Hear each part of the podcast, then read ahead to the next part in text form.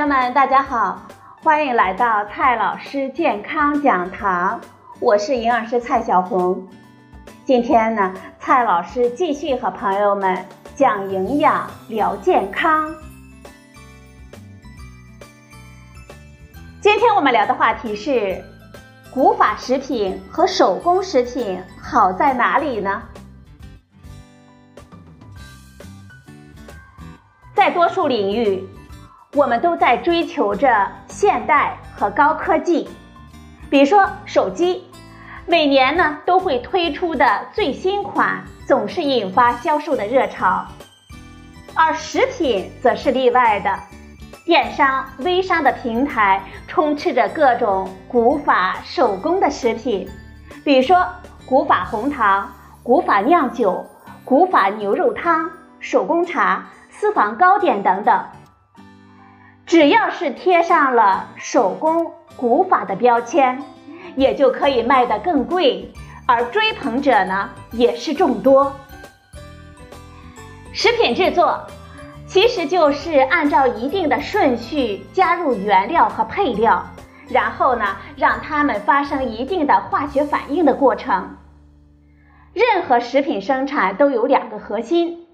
一是配方，二是工艺。配方是指配料以及它们之间的比例，工艺呢是指按什么顺序加，怎么加，各个步骤采用什么样的条件，以及反映到什么程度。以前的技术条件落后，对配料的品质和工艺的条件控制都只能靠人来实现，配方呢也就成了秘方。工艺也就成了火候，而如何把握火候是只可意会不可言传的呀，需要师傅的言传身教以及长时间的摸索来总结，所以啊，技艺就有了一定的神秘性了，而那些经验丰富的匠人也就成了大师，在现代生产当中。配方和工艺的大多数内容都不再神秘了，也不再通过手和眼睛来掌握火候了。比如说原料，几乎所有判断优劣的指标都可以建立标准，用仪器来精确地进行分级和分类。而生产的配方呢，往往只需要几行数字，温度、时间。粘度、颜色等等火候的掌握，也都可以标准化的成为重复易掌握的操作流程了。换句话来说，现代化的生产并不是偷工减料，也不是一种新的方法去生产，而是把人们总结出来的经验，用更加方便可靠的方式来实现。比如说搅拌。所谓的古法传统，往往是我们拿着木棍或者是竹竿去搅拌。不同的人、不同的身体状态，搅拌的力度会相差很大。但是在现代的生产当中，师傅要求多大的搅拌力度，机器呢就可以用多大的搅拌力度，而且每次搅拌的情况几乎都是一样的。在现实的古法当中，搅拌的木棍和竹竿往往是用水洗洗就放起来的，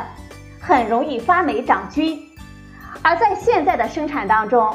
生产结束之后会有标准的清洗流程，能够保证干净卫生。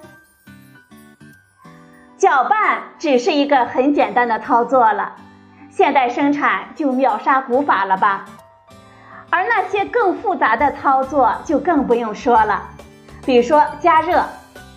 架起柴火把锅烧水，温度的高低和传热的快慢，我们肉眼只是一种极为粗糙的检测仪器。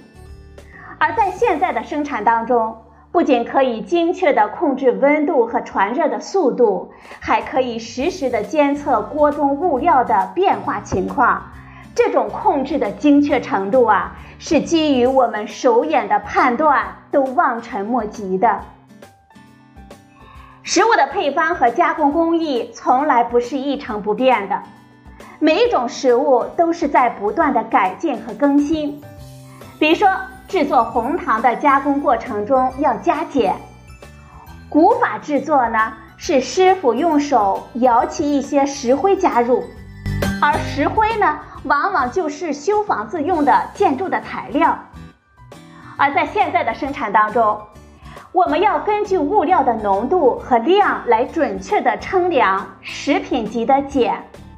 不管是从安全性还是品质的控制，这显然呢要可靠的多。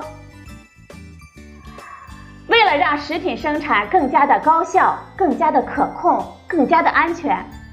一代又一代的人们不停的在努力改进，每一种机械的引入。都是用更加可控的方式去实现我们需要长期的摸索才能够掌握的操作。这种引入必然是在不影响产品质量的前提下才能够被认可的。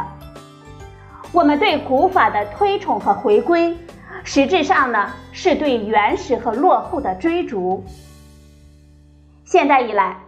不仅是食品领域的科学技术迅猛的发展。人们对食品生产和加工的认识以前所未有的速度在提高，其他领域的技术进步啊，使得食品加工技术日新月异了。现代化的食品生产方式已经超越了许多人的认知能力。面对黑箱般的现代化生产，以及由此带来的惊人的效率，许多人呢会感到不安。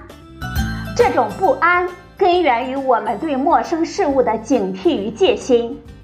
而这种警惕与戒心很容易转化为焦虑，鼓吹我们熟悉和容易理解的古法手工，就成了缓解焦虑的药方了。